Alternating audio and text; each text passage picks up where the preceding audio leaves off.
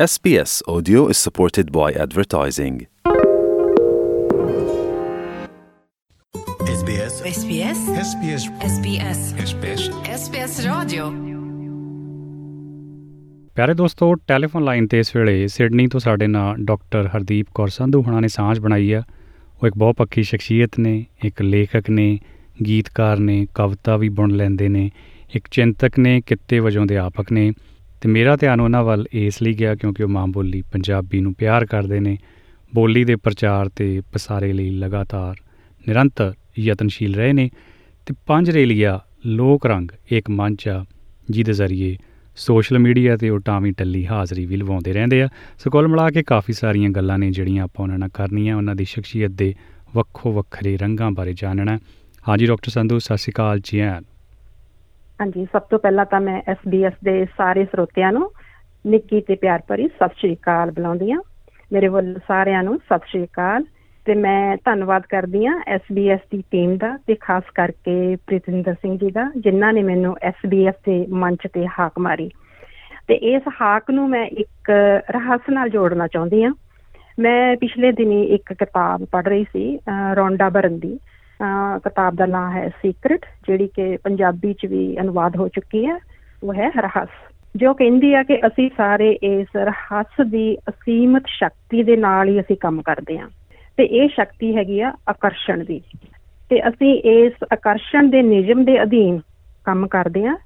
ਇਹ ਨਿਯਮ ਕਹਿੰਦਾ ਕਿ ਇੱਕੋ ਜਿਹੀਆਂ ਚੀਜ਼ਾਂ ਦੂਸਰੀਆਂ ਚੀਜ਼ਾਂ ਨੂੰ ਖਿੱਚਦੀਆਂ ਨੇ। ਤੇ ਜਦੋਂ ਤੁਸੀਂ ਆਪਣਾ ਪੂਰਾ ਮਨ ਕਿਸੇ ਚੀਜ਼ ਤੇ ਕੇਂਦਰਿਤ ਕਰ ਦਿੰਦੇ ਹੋ, ਪੂਰੀ ਇਕਾਦ- ਇਕਾਗਰਤਾ ਬਣਾ ਲੈਂਦੇ ਹੋ, ਤਾਂ ਉਹ ਚੀਜ਼ ਤੁਹਾਨੂੰ ਮਿਲ ਜਾਂਦੀ ਆ ਮੇਰੀ ਮੁਰਾਦ ਹੈ SBS ਦਾ ਮੰਚ। ਜੀ, ਤੁਹਾਡੀ ਪੰਜਾਬੀ ਬੋਲੀ ਦੀ ਸ਼ਬਦਾਵਲੀ ਬਿੰਬ ਪ੍ਰਤੀਬਿੰਬ ਬੜਾ ਕਮਾਲ ਦਾ ਤੇ ਤੁਸੀਂ ਤਿੰਨ ਚਾਰ ਮੇਰਾ ਖਿਆਲ ਗੀਤ ਵੀ ਲਿਖੇ ਆ। ਜਾਂ ਕੋਈ ਇਹੋ ਜੀ ਰਚਨਾ, ਕੋਈ ਇਹੋ ਜੀ ਗੱਲ ਜਿਹੜੀ ਤੁਸੀਂ ਸਾਡੇ ਸੁਣਨ ਵਾਲਿਆਂ ਨਾਲ ਸਾਂਝੀ ਕਰਨੀ ਹੋਵੇ, ਕਿਉਂਕਿ ਕਈ ਵਾਰ ਕੋਈ ਗੱਲ, ਕੋਈ ਚੀਜ਼ ਲਿਖ ਹੋ ਜਾਂਦੀ ਤੇ ਬੰਦਾ ਕਹਿੰਦਾ, ਮੈਂ ਲਿਖੀ ਨਹੀਂ, ਮੇਰੇ ਤੋਂ ਲਿਖ ਹੋ ਗਈ। ਕੋਈ ਇਹੋ ਜਿਹੇ ਬੋਲ। ਕੋਈ ਇਹੋ ਜਿਹੇ ਸ਼ਬਦ? ਆ ਹਾਂਜੀ ਚਲੋ ਮੈਂ ਇੱਕ ਇੱਕ ਕਵਿਤਾ ਇੱਕ ਹਲਕੀ ਫੁਲਕੀ ਕਵਿਤਾ ਸਾਂਝੀ ਕਰ ਲੈਣੀ ਇਸ ਮੰਚ ਤੋਂ। ਇੱਕ ਛੋਟੀ ਜੀ ਕਵਿਤਾ ਜਿਹੜੀ ਕਿ ਨਵ ਵਿਆਹੇ ਜੋੜੇ ਨੂੰ ਮੈਂ ਇਹ ਅੱਗੇ ਰੱਖ ਕੇ ਉਹਨੂੰ ਸਮਰਪਿਤ ਕੀਤੀ ਆ। ਕਵਿਤਾ ਕਹਿੰਦੀ ਆ ਤੂੰ ਚੰਨ ਮੈਂ ਚਕੋਰੀ ਤੂੰ ਚੰਨ ਮੈਂ ਚਕੋਰੀ ਰੁੱਤ ਦੇਵੇ ਸਾਨੂੰ ਲੋਰੀ। ਚੱਲ ਚੰਨ ਵਿਹੜੇ ਘਰ ਆਪਾਂ ਪਾਈਏ ਸੋਹਣਿਆ ਆ ਜਾ ਤਾਰਿਆਂ ਦੀ ਬੀਹੀ ਵਿੱਚ ਗਾਈਏ ਸੋਹਣਿਆ। ਤੇਰੇ ਨਿੰਮੇ ਨਿੰਮੇ ਨੈਣ ਤੇਰੇ ਨਿੰਮੇ ਨਿੰਮੇ ਨੈਣ ਇੱਕ ਗੱਲ ਮੈਨੂੰ ਕਹਿਣ ਤੇਰੇ ਬਾਝੋਂ ਜ਼ਿੰਦਗੀ ਸਾਡਾ ਲੱਗਦਾ ਨਾ ਜੀ। ਅੱਜ ਮਿੱਠੀ ਮਿੱਠੀ ਵੰਜਲੀ ਵਜਾਈਏ ਸੋਹਣਿਆ ਚੱਲ ਚੰਨ ਵਿਹੜੇ ਘਰ ਆਪਾਂ ਪਾਈਏ ਸੋਹਣਿਆ। ਜੀ ਬਹੁਤ ਖੂਬ। ਦੱਸ ਹੋਇਆ ਕੀ ਕਸੂਰ? ਦੱਸ ਹੋਇਆ ਕੀ ਕਸੂਰ? ਕਾਹਤੋਂ ਬੈਠਾ ਸਾਥੋਂ ਦੂਰ? ਰੁੱਤ ਮਿਲਣੇ ਦੀ ਆਈ ਪਿਆ ਅੰਬੀਆਂ ਨੂੰ ਬੂਰ।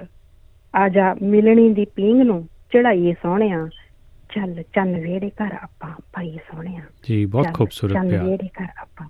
ਜੀ ਮੇਰੇ ਖਿਆਲ ਤੁਸੀਂ ਕਈ ਕਿਤਾਬਾਂ ਵੀ ਲਿਖ ਚੁੱਕੇ ਹੋ। ਮੈਂ ਪੜ੍ਹਦਾ ਸੀ ਬਾਇਓ ਡਾਟਾ ਥੋੜਾ ਜਿਹਾ। ਤੇ ਉਹਨਾਂ ਕਿਤਾਬਾਂ ਦਾ ਜ਼ਿਕਰ ਕਰਨਾ ਚਾਹੋਗੇ? ਕਿੰਨੀਆਂ ਕਿਤਾਬਾਂ ਤੇ ਕਿਹੜੀ-ਕਿਹੜੀ ਵਿਧੀ ਤਹਿਤ ਲਿਖੀਆਂ ਗਈਆਂ? ਹਾਂਜੀ ਮੈਂ ਕਿਤਾਬਾਂ ਪੰਜਾਬੀ ਚ ਮੇਰੀਆਂ ਹੁਣ ਤੱਕ ਤਿੰਨ ਕਿਤਾਬਾਂ ਆ ਚੁੱਕੀਆਂ ਨੇ। ਪਹਿਲੀ ਕਿਤਾਬ ਹੈ ਹਾਈਕੂ ਤਰਿੰਜਣ। ਜਿਹੜੀ ਕਿ ਨਿਰੋਲ ਹਾਈਕੂ ਦੀ ਕਿਤਾਬ ਹੈ। ਦੂਜੀ ਹੈ ਰੰਗ ਸ਼ਹੂਦੀ ਜਿਸ ਨੂੰ ਅਸੀਂ ਅਧਿਆਤਮਕ ਜਿਹੜੀ ਰੰਗ ਚਰੰਗੀ ਕਿਤਾਬ ਵੀ ਕਹਿ ਸਕਦੇ ਹਾਂ। ਤੀਸਰੀ ਹੈ ਰਿਸ਼ਮ ਲੋਏ ਲੋਏ ਜਿਸ ਵਿੱਚ ਮੈਂ ਹਾਈਬਨ ਇੱਕ ਜਾਪਾਨੀ ਵਿਧੀ ਆ ਹਾਈਬਨ ਉਸ ਨੂੰ ਮੈਂ ਦਰਜ ਕੀਤਾ ਹਾਈਬਨ ਕਿਰਤਾਂ ਨੇ ਤੇ ਬਾਕੀ ਮੇਰੀਆਂ ਕੁਝ ਹਿੰਦੀ ਦੀਆਂ ਕਿਤਾਬਾਂ ਵੀ ਨੇ ਤੇ ਮੈਂ ਇੱਕ ਹਿੰਦੀ ਲੇਖਕ ਵੀ ਰਹੀ ਹਾਂ। ਤੇ ਐਕਚੁਅਲੀ ਪਹਿਲਾਂ ਸਭ ਤੋਂ ਪਹਿਲਾਂ ਮੇਰੀ ਹਿੰਦੀ ਦੀ ਕਿਤਾਬ ਆਈ ਸੀ ਅਮ, ਇਹ ਹਿੰਦੀ ਹਾਈਕੂ ਤੇ ਉਸ ਤੋਂ ਬਾਅਦ ਮੈਂ ਪੰਜਾਬੀ ਦੀਆਂ ਕਿਤਾਬਾਂ ਲੈ ਕੇ ਆਈ ਹਾਂ। ਜੀ ਤੇ ਤੁਸੀਂ ਜਿਹੜੀ ਫਿਰ ਆਪਣੀ ਡਾਕਟਰੇਟ ਆ ਕੀ ਇਹ ਭਾਸ਼ਾ ਨਾਲ ਬੋਲੀ ਨਾਲ ਸੰਬੰਧਿਤ ਆ ਜਾਂ ਤੁਸੀਂ ਕਿਸੇ ਹੋਰ ਫੀਲਡ ਨਾਲ ਸੰਬੰਧਿਤ ਹੋ? ਨਹੀਂ ਜੀ ਮੈਂ ਜਿਹੜਾ ਮੇਰਾ ਸ਼ੁਰੂ ਤੋਂ ਜਿਹੜਾ ਵਿਸ਼ਾ ਜਿਹੜਾ ਰਿਹਾ ਉਹ ਸਾਇੰਸ ਦਾ ਰਿਹਾ। ਪੰਜਾਬੀ ਮੈਂ 10ਵੀਂ ਤੱਕ ਪੜ੍ਹੀ ਆ ਤੇ ਉਸ ਤੋਂ ਬਾਅਦ ਪੰਜਾਬੀ ਜ਼ਿਆਦਾ ਨਹੀਂ ਪੜ੍ਹੀ। ਜ਼ਿਆਦਾ ਇਸ ਲਈ ਕਿ ਸਾਡੇ ਕੋਲੇ ਉੱਥੇ ਪੰਜਾਬ 'ਚ ਜਿਹੜਾ ਪੜਨ ਪੜਾਉਣ ਦਾ, ਜਿਹੜਾ ਵਾਧੂ ਕਿਤਾਬਾਂ ਪੜਨ ਦਾ, ਜਦੋਂ ਮੈਂ ਪੜ੍ਹਦੀ ਸੀ, ਮਾਹੌਲ ਨਹੀਂ ਸੀ। ਸਾਨੂੰ ਸਿਰਫ ਕਿਹਾ ਜਾਂਦਾ ਸੀ, ਤੁਸੀਂ ਸਿਲੇਬਸ ਦੀਆਂ ਕਿਤਾਬਾਂ ਹੀ ਪੜ੍ਹਨੀਆਂ ਨੇ।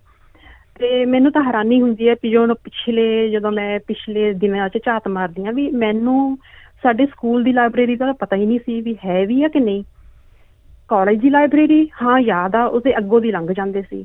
ਤੇ ਜਦੋਂ ਕਦੇ ਲਾਇਬ੍ਰੇਰੀ ਦੇ ਅੰਦਰ ਜਾਂਦੇ ਸੀ ਤਾਂ ਜੇ ਮੈਂ ਯਾਦ ਕਰਾਂ ਤਾਂ ਉਹ ਸਾਰੀਆਂ ਅਲਮਾਰੀਆਂ ਨੂੰ ਜਿੰਦੇ ਲੱਗੇ ਹੁੰਦੇ ਸੀਗੇ। ਤੇ ਕਾਊਂਟਰ ਤੇ ਉਹ ਟੀਚਰ ਬੈਠੇ ਹੁੰਦੇ ਸੀ ਤੇ ਉਹਨਾਂ ਤੋਂ ਜਾ ਕੇ ਕੁਝ ਮੰਗੀਦਾ ਸੀ ਤੇ ਵੀ ਉਹ ਵੀ ਡਰ ਕੇ ਜੇ, ਹਨਾ। ਤੇ ਕਦੇ ਵੀ ਉਹ ਕੋਈ ਕਿਤਾਬ ਹੈ ਹੀ ਨਹੀਂ ਸੀ, ਮਾਹੌਲ ਹੀ ਨਹੀਂ ਸੀ, ਪਤਾ ਹੀ ਨਹੀਂ ਸੀ ਵੀ ਕਿਤਾਬਾਂ ਲੈ ਕੇ ਪੜ੍ਹੀ ਦੀਆਂ ਹੁੰਦੀਆਂ ਨੇ। ਇਹ ਕਿਤਾਬਾਂ ਪੜ੍ਹਨ ਦਾ ਜ਼ਿਆਦਾ ਪਤਾ ਮੈਨੂੰ ਆਸਟ੍ਰੇਲੀਆ ਆ ਕੇ ਲੱਗ- ਪਤਾ ਲੱਗਿਆ। ਜਦੋਂ ਮੇਰੇ ਬੱਚੇ ਇੱਥੇ ਆਸਟ੍ਰੇਲੀਆ ਸਕੂਲਾਂ 'ਚ ਪੜ੍ਹਨ ਲੱਗੇ, ਉਹਨਾਂ ਨੇ ਕਿਤਾਬਾਂ ਲੈਣੀਆਂ ਸ਼ੁਰੂ ਕੀਤੀਆਂ। ਉਦੋਂ ਮੈਨੂੰ ਪਤਾ ਲੱਗਿਆ, ਅੱਛਾ, ਕਿਤਾਬਾਂ ਪੜ੍ਹੀ ਦੀਆਂ ਹੁੰਦੀਆਂ ਨੇ। ਮੈਂ ਇੱਥੇ ਆ ਕੇ ਪੜ੍ਹਨਾ ਸ਼ੁਰੂ ਕੀਤਾ। ਤੇ ਮੈਂ ਮਹਿਸੂਸ ਕਰਦਾ ਕਿ ਪੰਜਾਬੀਆਂ 'ਚ ਪੜ੍ਹਨ ਲਿਖਣ ਦੀ ਰੁਚੀ ਪਹਿਲਾਂ ਨਾਲੋਂ ਕਾਫੀ ਘਟੀ ਆ। ਉਹ ਅੱਗੇ ਕਿਸੇ ਦਾ ਹਾਈਕੂ ਵੀ ਲਿਖਿਆ ਸੀ ਦੋ ਸਤਰਾਂ ਐਨ ਆਰ ਆਈ ਕਰੇ ਭਾਰਤ ਲਈ ਕੱਢ ਕਿਤਾਬਾਂ ਕਿਲੋ ਬਰਫੀ ਪਾਈ।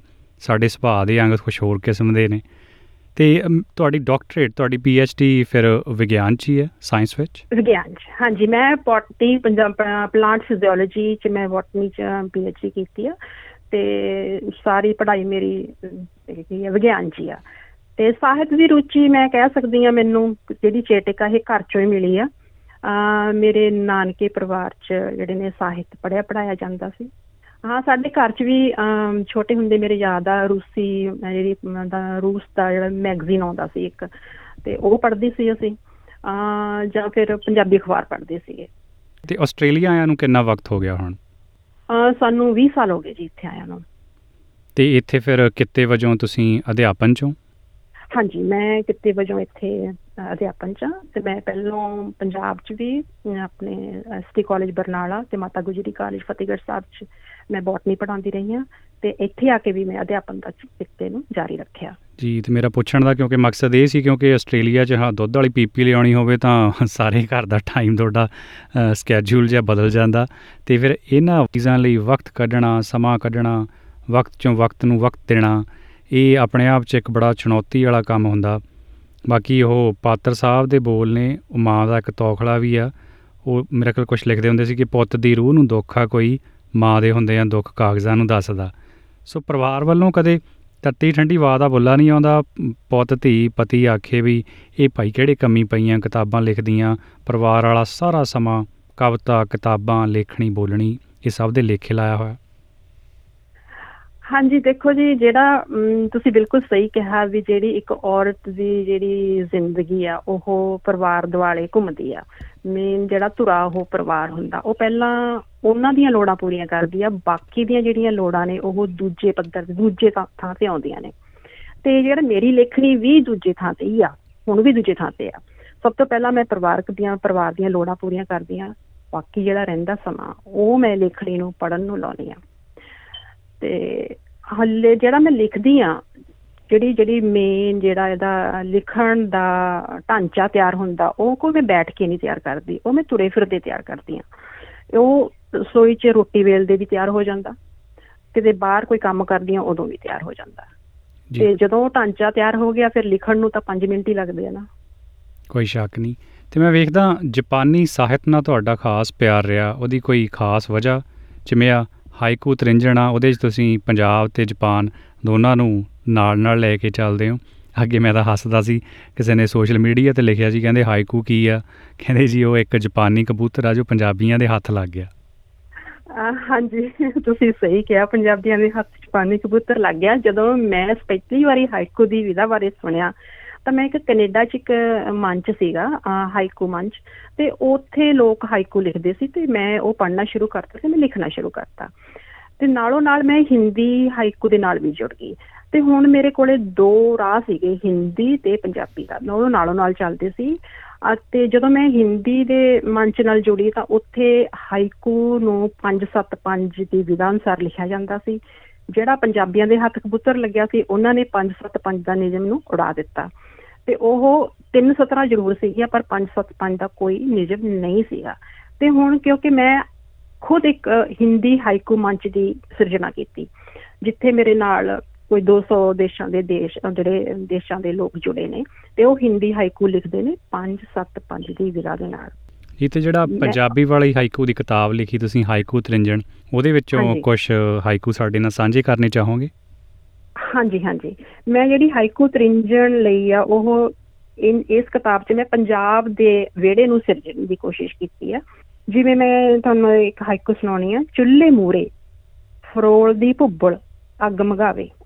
ਹੁਣ ਇਹਨਾਂ ਹਾਈਕੂ ਨੂੰ ਸਮਝਣ ਦੇ ਲਈ ਸਾਨੂੰ ਪਹਿਲਾਂ ਤਾਂ ਉਹ ਸ਼ਬਦਾਵਲੀ ਸਮਝ ਆਉਣੀ ਚਾਹੀਦੀ ਆ, ਕਿਉਂਕਿ ਇਹ ਤਿੰਨ ਲਾਈਨਾਂ ਨੇ। ਤਿੰਨ ਲਾਈਨ, ਲਾਈਨਾਂ ਦੇ ਵਿੱਚ ਤੁਸੀਂ ਪੂਰਾ ਇੱਕ ਸੀਨ ਚਿੱਤਰਦੇ ਹੋ। ਤੇ ਹਾਈਕੂ ਚ ਇੱਕ ਮੈਂ ਗੱਲ ਹੋਰ ਦੱਸਦਾ ਇਹ ਛੋਟੀ ਕਵਿਤਾ ਤਾਂ ਹੈ, ਇਹਦੀ ਇਹ ਚ ਕਵਿਤਾ ਜਿਹੜਾ ਜਿਹੜਾ ਕਹਿਣ ਵਾਲਾ ਕਵੀ ਆ, ਉਹ ਪਾਠਕ ਤੇ ਪੜਨ ਵਾਲੇ ਤੇ ਛੱਡਦਾ। ਉਹ ਕੀ ਸੋਚਦਾ? ਹਾਈਕੂ ਸਾਰੀ ਗੱਲ ਨਹੀਂ ਕਹਿੰਦਾ, ਅਣਕਿਹਾ, ਹਾਈਕੂ ਚ ਅਣਕਿਹਾ ਜ਼ਿਆਦਾ ਹੁੰਦਾ। ਤੇ ਬਾਕੀ, ਅੱਧਾ ਗੱਲ ਹਾਈਕੂ ਕਹਿੰਦਾ ਤੇ ਬਾਕੀ ਪੂਰੀ ਗੱਲ ਪੜਨ ਵਾਲੇ ਨੇ ਪੂਰੀ ਕਰਨੀ ਆ। ਨਹੀਂ, ਇਹ ਵਧੀਆ ਢੰਗ ਨਾਲ ਸਮਝਾਇਆ ਤੁਸੀਂ। ਤੇ ਬਾਕੀ ਰੂਹਾਨੀਅਤ ਨਾਲ ਸਾਂਝਾਂ ਦੀ ਬਾਤ ਪਾਉਂਦੀ ਕਿਤਾਬ ਰੰਗ ਸ਼ੋਦੀ ਹਰ ਸ਼ੈ ਵਿੱਚ ਰੱਬ ਵੇਖਣਾ ਸੋ ਉਹਦਾ। ਥੋੜਾ ਜਿਹਾ ਜ਼ਿਕਰ ਕਰਨਾ ਚਾਹੋਗੇ? ਹਾਂਜੀ ਰੰਗ ਸ਼ਹੂਦੀ ਜਿਹੜੀ ਕਿਤਾਬ ਦਾ ਸਫ਼ਰ ਆ ਇਹ ਪੂਰੇ 5 ਸਾਲ ਦਾ। ਤੇ ਜਦੋਂ ਮੈਂ ਇਹ ਮੇਰੀ ਆਦਤ ਸੀਗੀ ਲਿਖਣ ਦੀ ਮੈਂ ਕਾਵ ਸਤਰਾਂ ਰੋਜ਼ਾਨਾ ਲਿਖਦੀ ਆ ਸਵੇਰੇ ਉੱਠ ਕੇ ਜਿਵੇਂ ਕੋਈ ਮਨ 'ਚ ਕਾਵ ਸਤਰ ਆਈ ਤਾਂ ਮੈਂ ਲਿਖਦੀ ਤੇ ਇਦਾਂ ਲਿਖਦੀ ਗਈ ਲਿਖਦੀ ਗਈ ਕਾਫੀ ਜਦੋਂ ਪੂਰੀਆਂ ਕਾਫੀ ਜ਼ਿਆਦਾ ਇਹਦਾ ਭੰਡਾਰ ਇਕੱਠਾ ਹੋ ਗਿਆ ਤਾਂ ਮਨ 'ਚ ਆਇਆ ਵੀ ਦੇਖਾ ਤਾਂ ਸਹੀ ਲਿਖਿਆ ਕੀ ਆ। ਤੇ ਜਦੋਂ ਮੈਂ ਉਹਨੂੰ ਤਰਤੀਬ ਚ ਲਾਇਆ ਤਾਂ ਉਹ ਸਾਰਾ ਹੀ ਰੂਹਾਨੀਅਤ ਵੱਲ ਨੂੰ ਹੋ ਗਿਆ। ਮੈਨੂੰ ਨਹੀਂ ਪਤਾ ਇਹ ਰੂਹਾਨੀਅਤ ਵੱਲ ਨੂੰ ਕਿਵੇਂ ਹੋ ਗਿਆ ਤੇ ਕਿਉਂ ਹੋਇਆ, ਹੈਨਾ? ਇਹ ਲਿਖਿਆ ਗਿਆ। ਉਹੀ ਹੈ ਜਿਵੇਂ ਤੁਸੀਂ ਪਹਿਲਾਂ ਕਿਹਾ ਸੀ ਵੀ ਲਿਖਿਆ ਜਾਂਦਾ, ਸੱਚਮੁੱਚ ਹੀ ਇਹ ਲਿਖਿਆ ਗਿਆ ਸੀਗਾ। ਨਵੀਂ ਗੱਲ ਇਹ ਸੀ ਵੀ 2017 ਚ ਇੱਕ ਮੈਨੂੰ ਅਚਾਨਕ ਫੁਰਨਾ ਫੁਰਿਆ ਵੀ ਇੱਕ ਅੱਖਰ ਤੇ ਕੋਈ ਵਾਕ ਰਚਨਾ ਕੀਤੀ ਜਾਵੇ, ਜਿਹੜੀ ਕਿ ਫਾਰਸੀ ਦੇ ਵਿੱਚ ਸਿਹਰਫੀਆਂ ਕਿਹਾ ਜਾਂਦਾ। ਸ਼ਾਇਦ ਤੁਸੀਂ ਸੁਣਿਆ ਹੋਵੇਗਾ। ਹਾਂਜੀ। ਸੀ ਹਰਫੀਆਂ ਦੇ ਵਿੱਚ ਇਹ ਹੁੰਦਾ ਵੀ ਉਹ ਇੱਕ ਸ਼ਬਦ ਲੈ ਲੈਂਦੇ ਨੇ ਸੌਰੀ ਇੱਕ ਅੱਖਰ। ਇੱਕ ਅੱਖਰ ਤੋਂ ਸ਼- ਵਾਕ ਰਚਨਾ ਹੁੰਦੀ ਹੈ। ਤੇ ਮੈਂ ਇਹਦੇ ਚ ਥੋੜਾ ਜਿਹਾ ਹੋਰ ਇਹਦੇ ਚ ਵਾਧਾ ਕੀਤਾ। ਮੈਂ ਉਹਦੇ ਚ ਹਰ ਅੱਖਰ ਉਸ ਵਾਕ ਦਾ ਹਰ ਅੱਖਰ ਹੀ ਉਸ ਅਹ, ਹਰ ਸ਼ਬਦ ਹੀ ਉਸ ਅੱਖਰ ਨਾਲ ਸ਼ੁਰੂ ਹੋਏਗਾ। ਜੇ ਮੈਂ ਕੋਈ ਕੱਕੇ ਵਾਲੀ ਲਾਈਨ ਬੋਲਾਂ ਕੱਕੇ ਅੱਖਰ ਤੋਂ ਲੈ ਰਹੀ ਹਾਂ ਤਾਂ ਸਾਰੇ ਜਿਹੜੇ ਇਹਦੇ ਸ਼ਬਦ ਨੇ ਉਹ ਕੱਕੇ ਨਾਲ ਹੀ ਹੋਣਗੇ। ਜੇ ਕੋਈ ਊੜੇ ਵਾਲੀ ਤਾਂ ਸਾਰੇ ਸ਼ਬਦ ਉਹਦੇ ਊੜੇ ਵਾਲੇ ਹੋਣਗੇ। ਇਹ ਇੱਕ ਨਵੀਂ ਐਡੀਸ਼ਨ ਸੀਗੀ। ਜੀ। ਤੇ ਥੋੜੀ ਜਿਹੀ ਉਦਾਹਰਨ ਵਜੋਂ ਦੱਸਣਾ ਚਾਹੋਗੇ ਕੋਈ ਉਹਦੇ ਚੋਂ ਵਾਕ ਬਣਤਰ ਕੋਈ ਸਾਡੇ ਸੁਣਨ ਵਾਲਿਆਂ ਦੇ ਨਾਂ? ਹਾਂਜੀ ਮੈਂ ਜਿਹੜੀ ਸਭ ਤੋਂ ਪਹਿਲਾਂ ਜਿਹੜੀ ਵਾਕ ਰਚਨਾ ਕੀਤੀ ਸੀ ਮੈਂ ਤੱਤੇ ਤੋਂ ਕੀਤੀ ਸੀਗੀ। ਮੈਂ ਬੋਲਣ ਲੱਗੀ ਆ ਜਿਵੇਂ ਇਹਦੀ ਉਦਾਹਰਨ ਹੈਗੀ ਆ ਤਕਦੀਰ ਤੇਰੀ ਤਦਬੀਰ ਤੇ ਤਾਲੀਮ। ਤਕਦੀਰ ਤੇਰੀ ਤਦਬੀਰ ਤੇ ਤਾਲੀਮ ਤਸ਼ਬੀਹ ਤੇਰੀ ਤਹਿਜ਼ੀਬ ਤੇ ਤਾਜ਼ੀਮ। ਬਹੁਤ ਖੂਬ। ਇਹ ਸ਼ਬਦ ਥੋੜੇ ਜਿਹੇ ਔਖੇ ਨੇ। ਕਈ ਸ਼ਬਦ ਅਰਬੀ ਭਾਸ਼ਾ ਚ ਲੈ ਗਏ ਨੇ ਕਿ ਫਾਰਸੀ ਚ ਭਾਸ਼ਾ ਚ ਲੈ ਗਏ ਨੇ। ਇਹਦੇ ਵਿੱਚ ਜੇ ਤੁਸੀਂ ਦੇਖੋਗੇ ਕੋਈ ਹੈ ਜਾਂ ਨੇ ਕੋਈ ਮਤਲਬ ਜਿਹੜੇ ਵਾਕ ਨੂੰ ਪੂਰਾ ਕਰਨ ਲਈ ਜਿਹੜੇ ਅਸੀਂ ਸਹਾਇਕ ਨਹੀਂ ਇਸ ਮੈਂ ਵਰਤੇ ਚ। ਜੀ ਉਹ ਤੈਤ ਲਫ਼ਜ਼ੀ ਤੇ ਤਜਨੀਸ ਦੀਆਂ ਗੱਲਾਂ ਕਰਿਆ ਕਰਦੇ ਸੀ ਨਾ ਉਸਤਾਦ ਹਮਦਮ ਤੇ ਉਸਤਾਦ ਦਾਮਨ ਹਾਂਜੀ। ਬਣੀ ਵੀ ਰਾਸਤੇ ਰਾਸਤੇ। ਜਾਂਦੇ ਆਏ ਰਾਸ ਤੱਕਲੇ ਨੂੰ ਪਾਏ ਵਾਲੇ ਯਾਰਾ। ਵੱਲੀ ਵੱਲ ਕਢਾ। ਕੇ ਵੱਲ ਹੋ ਗਏ ਤੂੰ ਕੀ ਵੱਲ ਅੰਦਰ ਪਾਇਆ ਵੱਲ ਯਾਰਾ। ਵੱਲ ਕੱਢਣੇ ਦਾ ਤੈਨੂੰ ਵੱਲ ਨਹੀਂ ਜਾਵੀਂ ਉਹਦੇ ਵੱਲ ਜਿਹਨੂੰ ਹੋਵੇ ਵੱਲ ਯਾਰਾ ਫਜ਼ਲ ਸ਼ਾਹ ਉਦੋਂ ਵੱਲ ਵੱਲ ਹੋਵੇ ਜਦੋਂ ਰੱਬ ਹੋਵੇ ਤੇਰੇ ਵੱਲ ਯਾਰਾ ਤੇਰੇ ਵੱਲ ਯਾਰਾ ਨਹੀਂ। ਉਹ ਕਈ ਜਿਹੜੇ ਸ਼ਬਦ ਨੇ ਬਾਰ-ਬਾਰ ਹਨਾ ਵਾਕ ਬਣਤਰ ਦੇ ਵਿੱਚ ਉਹਨਾਂ ਨੂੰ ਇਸਤੇਮਾਲ ਕਰਦੇ ਆ। ਪੱਤਾ ਪੱਤਾ ਪਤਾ ਦੇਵੇ ਪਤੀ ਆਇਆ ਪੱਤ ਦਾ ਏ ਕੱਲੀ ਕੱਲੀ ਉੱਤੇ ਤਖਤ ਕਿਸੇ ਨਾਰ ਦਾ ਫੁੱਲ ਫੁੱਲ। ਫੁੱਲ ਬੈਠੇ ਫੁੱਲਾਂ ਹੇਠ ਫੁੱਲ ਬੈਠਾ ਕੱਪੜੇ ਸਵਾਰ ਦਾ ਸੋ। ਮਤਲਬ ਇੱਕ ਦੋ ਸ਼ਬਦਾਂ ਨਾਲ ਹੀ ਹੈ ਨਾ ਤੁਸੀਂ ਕਿੱਡੀ ਸੋਹਣੀ ਅ, ਰਚਨਾ ਰਚ ਸਕਦੇ ਹੋ ਸੋ ਪੰਜਾਬੀ ਜ਼ੁਬਾਨ। ਦੀ ਵੀ ਇਹ ਖਾਸੀਅਤ ਰਹੀ ਆ ਕਿ ਇਹ। ਇਹਦਾ ਹਾਜ਼ਮਾ ਬੜਾ ਵਧੀਆ ਇਹ ਦੂਜੀਆਂ ਭਾਸ਼ਾਵਾਂ ਦੇ ਜਿਹੜੇ ਸ਼ਬਦ ਨੇ ਪਰਮਿੰਦਰ ਸੋਢੀ ਹੁਣੀ ਕਹਿੰਦੇ ਹੁੰਦੇ ਆ ਵੀ ਉਹ ਬੜੇ ਸਹਿਜ ਹੀ ਸਮਾ ਲੈਂਦੇ ਆ ਜੋ ਕਿ ਵਧੀਆ ਗੱਲ ਵੀ ਆ ਕਿਉਂਕਿ ਬੋਲੀ ਸਮੇਂ। ਦੇ ਨਾਲ ਨਾਲ ਥੋੜੀ ਬਹੁਤ ਬਦਲਦੀ ਰਹਿੰਦੀ ਆ ਤੇ ਮੇਰਾ। ਧਿਆਨ ਤੁਹਾਡੀ ਕਿਤਾਬ ਅੱਖਰ ਵੱਲ ਵੀ ਜਾਂਦਾ ਛੋਟੇ ਬੱਚਿਆਂ ਲਈ। ਤੁਸੀਂ ਜਿਹੜੀ ਲਿਖੀ ਆ ਪੰਜਾਬੀ। ਅੱਖਰਾਂ ਦੀ ਕਿਣਮਣ ਉਹਦਾ ਜ਼ਿਕਰ ਕਰਨਾ ਚਾਹੋਗੇ ਥੋੜਾ ਜਿਹਾ ਹਾਂਜੀ ਮੈਂ ਇਹਨਾਂ ਜਿਹੜੀਆਂ ਦੂਸਰੀਆਂ ਕਿਤਾਬਾਂ ਤੋਂ ਹਟ ਕੇ ਹੁਣ ਮੈਂ ਮੇਰੀ ਕਿਤਾਬ ਅੱਖਰ ਲਿਖੀ ਹੈ ਜਿਹੜੀ ਕਿ ਛੋਟੇ ਬੱਚਿਆਂ ਲਈ ਆ ਕਿਉਂਕਿ ਮੇਰਾ ਧਿਆਨ ਗਿਆ ਇੱਥੇ ਪੰਜਾਬੀ ਅਹ, ਆਸਟ੍ਰੇਲੀਆ 'ਚ ਪੰਜਾਬੀ ਦੀ ਜਾਗ ਬੱਚਿਆਂ ਨੂੰ ਲਾਉਣਾ। ਤੇ ਮੈਂ ਜਦੋਂ ਪੰਜਾਬੀ ਦੀ ਗੱਲ ਕਰਦੀ ਆ ਤੇ ਮੈਂ ਇੱਥੇ ਇੱਕ ਇੱਕ ਛੋਟੀ ਜਿਹੀ ਕਹਾਣੀ ਜ਼ਰੂਰ ਨਾਲ ਸਾਂਝੀ ਕਰਨੀ ਚਾਹੂੰਗੀ ਪੰਜਾਬੀ ਬਾਰੇ। ਅਹ, ਪੰਜਾਬੀ ਬਾਰੇ ਨਹੀਂ ਕਿਸੇ ਦੀ ਆਪਣੀ ਹੀ ਬੋਲੀ ਬਾਰੇ। ਹਨਾ? ਅਮ ਇਹ ਕਹਾਣੀ ਆ ਜਦੋਂ ਇੱਕ ਅਹ, ਅਹ, ਆਪਣਾ ਅਮਰੀਕਾ ਦਾ ਇੱਕ ਨਾਵਲਕਾਰ ਹੋਇਆ ਟੋਨੀ ਮੋਰਿਸਨ। ਉਹਨੂੰ 1993 ਚ ਨੋਬਲ ਪੁਰਸਕਾਰ ਮਿਲਣਾ ਸੀ। ਜਦੋਂ ਉਹ ਨੋਬਲ ਪੁਰਸ- ਸਾਹਿਤ ਪੁਰਸਕਾਰ ਲੈਣ ਗਿਆ ਤਾਂ ਉਸਨੇ ਜਿਹੜਾ ਆਪਣਾ ਭਾਸ਼ਣ ਆ, ਉਹਨੇ ਬੋਲੀ ਦੇ ਬਾਰੇ ਬੋਲੀ ਦੇ ਸੋਹਜ ਤੇ ਕੋਹਜ ਬਾਰੇ ਭਾਸ਼ਣ ਦਿੱਤਾ।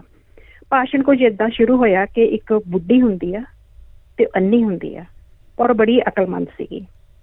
ਤਾਂ ਕੁਝ ਹੁੱਲੜਬਾਜ਼ ਉਹਨੂੰ ਤੰਗ ਕਰਨ ਲੱਗੇ ਤੇ ਪੁੱਛਣ ਲੱਗੇ ਕਿ ਮੇਰੇ ਹੱਥ 'ਚ ਇੱਕ ਛਿੜੀ ਆ, ਦੱਸ ਇਹ ਮਰੀ ਆ ਕਿ ਜਿਉਂਦੀ ਆ? ਬੁੱਢੀ ਕੁਝ ਨਾ ਬੋਲੀ ਕਿਉਂਕਿ ਉਹਨੂੰ ਕੁਝ ਦਿਖਾਈ ਨਹੀਂ ਸੀ ਦਿੰਦਾ ਤੇ ਜਿਹੜੇ ਹੁੱਲੜਬਾਜ਼ ਸੀ ਉਹਨੂੰ ਬਾਰ-ਬਾਰ ਤੰਗ ਕਰਦੇ ਰਹੇ। ਤੇ ਬੁੱਢੀ ਦੀ ਚੁੱਪ ਲੰਬੀ ਹੁੰਦੀ ਗਈ ਤਾਂ ਉਹ ਹੁਣ ਹੱਸਣ ਲੱਗ ਗਏ ਹੁਣ ਬੁੱਢੀ ਤੋਂ ਚੁੱਪ ਨਾ ਰਿਹਾ ਗਿਆ ਤੇ ਕਿਉਂਕਿ ਉਹ ਜਾਣਦੀ ਸੀ, ਜਿਹੜਾ ਕੁਝ ਉਹਨਾਂ ਦੇ ਢਿੱਡ 'ਚ ਸੀ ਤੇ ਬੁੱਢੀ ਦੇ ਨਾਹਾਂ 'ਚ ਸੀ। ਉਹ ਕਹਿੰਦੀ ਮੈਂ ਨਹੀਂ ਜਾਣਦੀ ਕਿ ਤੇਰੇ ਹੱਥ 'ਚ ਵੱਡੀ ਚਿੜੀ ਮਰੀ ਆ ਕਿ ਜਿਉਂਦੀ ਆ ਪਰ ਹੈ ਤੇਰੇ ਹੱਥਾਂ 'ਚ। ਕਹਿੰਦੀ ਜੇ ਇਹ ਚਿੜੀ ਮਰੀ ਹੋਈ ਆ ਤਾਂ ਤੈਨੂੰ ਮਰੀ ਹੋਈ ਲੱਭੀ ਹੋਊਗੀ ਜਾਂ ਤੂੰ ਮਾਰਤੀ ਹੋਏਗੀ। ਜੇ ਇਹ ਜਿਉਂਦੀ ਆ ਤਾਂ ਤੁਸੀਂ ਹਜੇ ਵੀ ਇਹਨੂੰ ਮਾਰ ਸਕਦੇ ਹੋ। ਹੁਣ ਤੁਸੀਂ ਜਾਣੋ ਤੁਸੀਂ ਚਿੜੀ ਨੂੰ ਜਿਉਂਦੇ ਰੱਖਣਾ ਕਿ ਮਾਰ ਦੇਣਾ ਇਹ ਤੁਹਾਡੇ ਤੇ ਆ। ਹੂੰ। ਹੁਣ ਗੱਲ ਇਹ ਬਾਤ ਕਿੱਧਰ ਨੂੰ ਜਾਂਦੀ ਆ? ਬੋਲੀ ਨਾਲ ਕਿਵੇਂ ਜੁੜਦੀ ਆ? ਵੀ ਇਹਦੀ ਜਿਹੜੀ ਬਾਤ ਜਿਹੜੀ ਚਿੜੀ ਆ ਉਹ ਹੈਗੀ ਆ ਬੋਲੀ। ਜਿਹੜੀ ਉਹ ਬੁੱਢੀ ਆ ਉਹ ਹੈਗੀ ਕਾਬਲ ਲਿਖਾਰੀ ਜਿਹੜੀ ਕਿ ਫਿਕਰਮੰਦ ਆ ਬੋਲੀ ਬਾਰੇ। ਜਿਸ ਬੋਲੀ 'ਚ ਉਹ ਸੁਪਨੇ ਲੈਂਦੀ ਆ ਜਿਸ ਬੋਲੀ 'ਚ ਉਹਨੇ ਜਿਸ ਬੋਲੀ ਦੀ ਉਹਨੇ ਗੁੜਤੀ ਲਈ ਆ ਜਿਸ ਬੋਲੀ 'ਚ ਉਹਨੇ ਲੋਰੀਆਂ ਸੁਣੀਆਂ ਨੇ ਉਹ ਉਸ ਬੋਲੀ ਬਾਰੇ ਫਿਕਰਮੰਦ ਆ। ਉਹਦੀ ਬੋਲੀ ਚਿੜੀ ਵਰਗੀ ਨੰਨੀ ਜਾਨ ਹੁੱਲੜਬਾਜ਼ਾਂ ਦੇ ਹੱਥ ਆਈ ਹੋਈ ਆ। ਸਾਡੀ ਅਣਗਹਿਲੀ ਸਾਡੀ ਦੁਰਵਰਤੋਂ ਬੋਲੀ ਪ੍ਰਤੀ ਜਾਂ ਅਸੀਂ ਇਹਨੂੰ ਦੁਰਕਾਰਦੇ ਆ। ਜੇ ਬੋਲੀ ਮਰਦੀ ਆ ਤਾਂ ਜ਼ਿੰਮੇਵਾਰ ਕੌਣ ਆ? ਇਹਨੂੰ ਸਿਰਜਣ ਵਾਲੇ ਤੇ ਸਾਡਾ ਹੀ ਫਰਜ਼ ਆ ਇਹਨੂੰ ਬਚਾ ਕੇ ਰੱਖਣਾ। ਚੱਕਰ ਇਹ ਨਾ ਉਹ ਕਹਿੰਦੇ ਆ ਨਾ ਬੜਾ ਮਹਿਸੂਸ ਹੋਤਾ ਹੈ ਤੇਰਾ ਮਹਿਸੂਸ ਨਾ ਕਰਨਾ। ਮੇਰੇ ਖਿਆਲ ਸ਼ਾਇਦ ਉਹ ਪਾਤਰ ਸਾਹਿਬ ਦੇ ਹੀ ਬੋਲ ਨੇ ਕਿ ਮਰ ਗਈ ਤਿਤਲੀ ਦੇ ਖੰਭਾਂ ਦਾ ਭਾਰ ਸਭ ਕਿਸੇ ਲਈ ਵੱਖੋ ਵੱਖਰਾ ਹੁੰਦਾ। ਜਿਹੜੇ ਤੁਹਾਡੇ ਵਰਗੇ ਸੁਹਿਰਦ ਲੋਕ ਨੇ ਜੋ ਬੋਲੀ ਨੂੰ ਪਿਆਰ ਕਰਦੇ ਆ ਉਹ ਇਸ ਬੰਦੀ ਚਿੰਤਤ ਨੇ।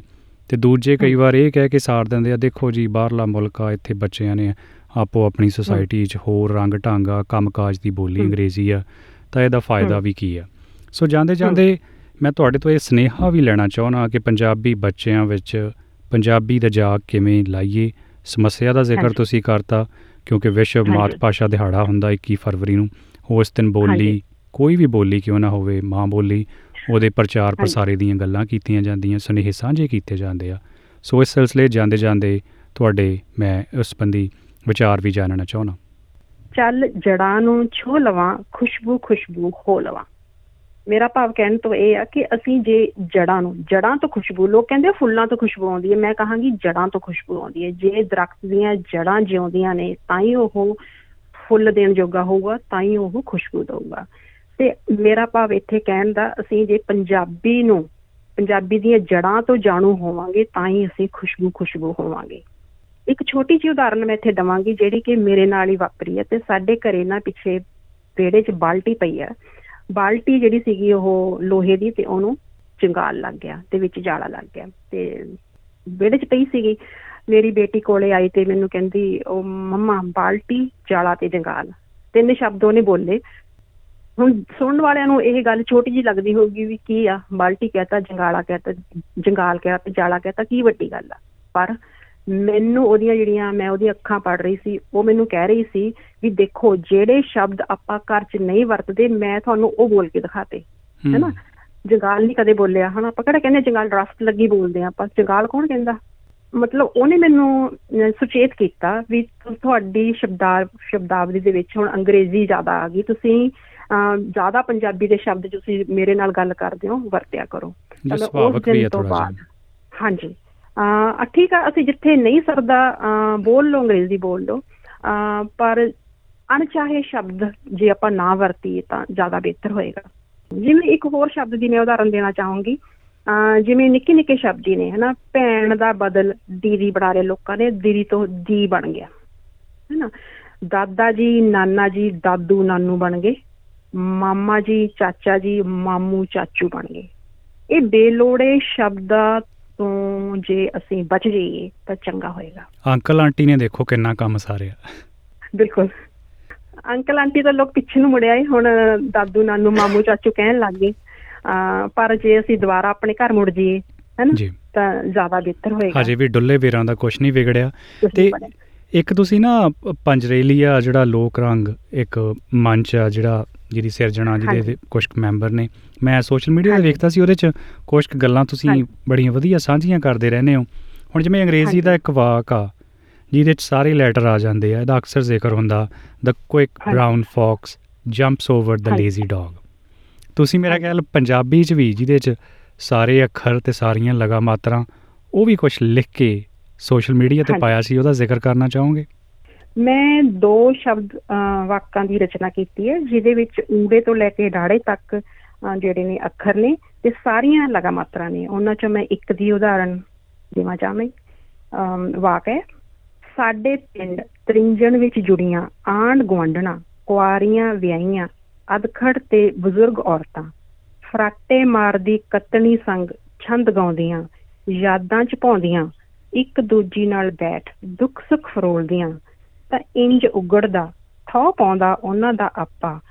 ਝਟ ਕਾਲ ਜੇ ਠੰਡ ਪਾ ਮਨ ਵੇੜੇ ਰੀਝਾਂ ਦੇ ਕੰਗਣ ਖਿਲਾਰ ਜਾਂਦਾ।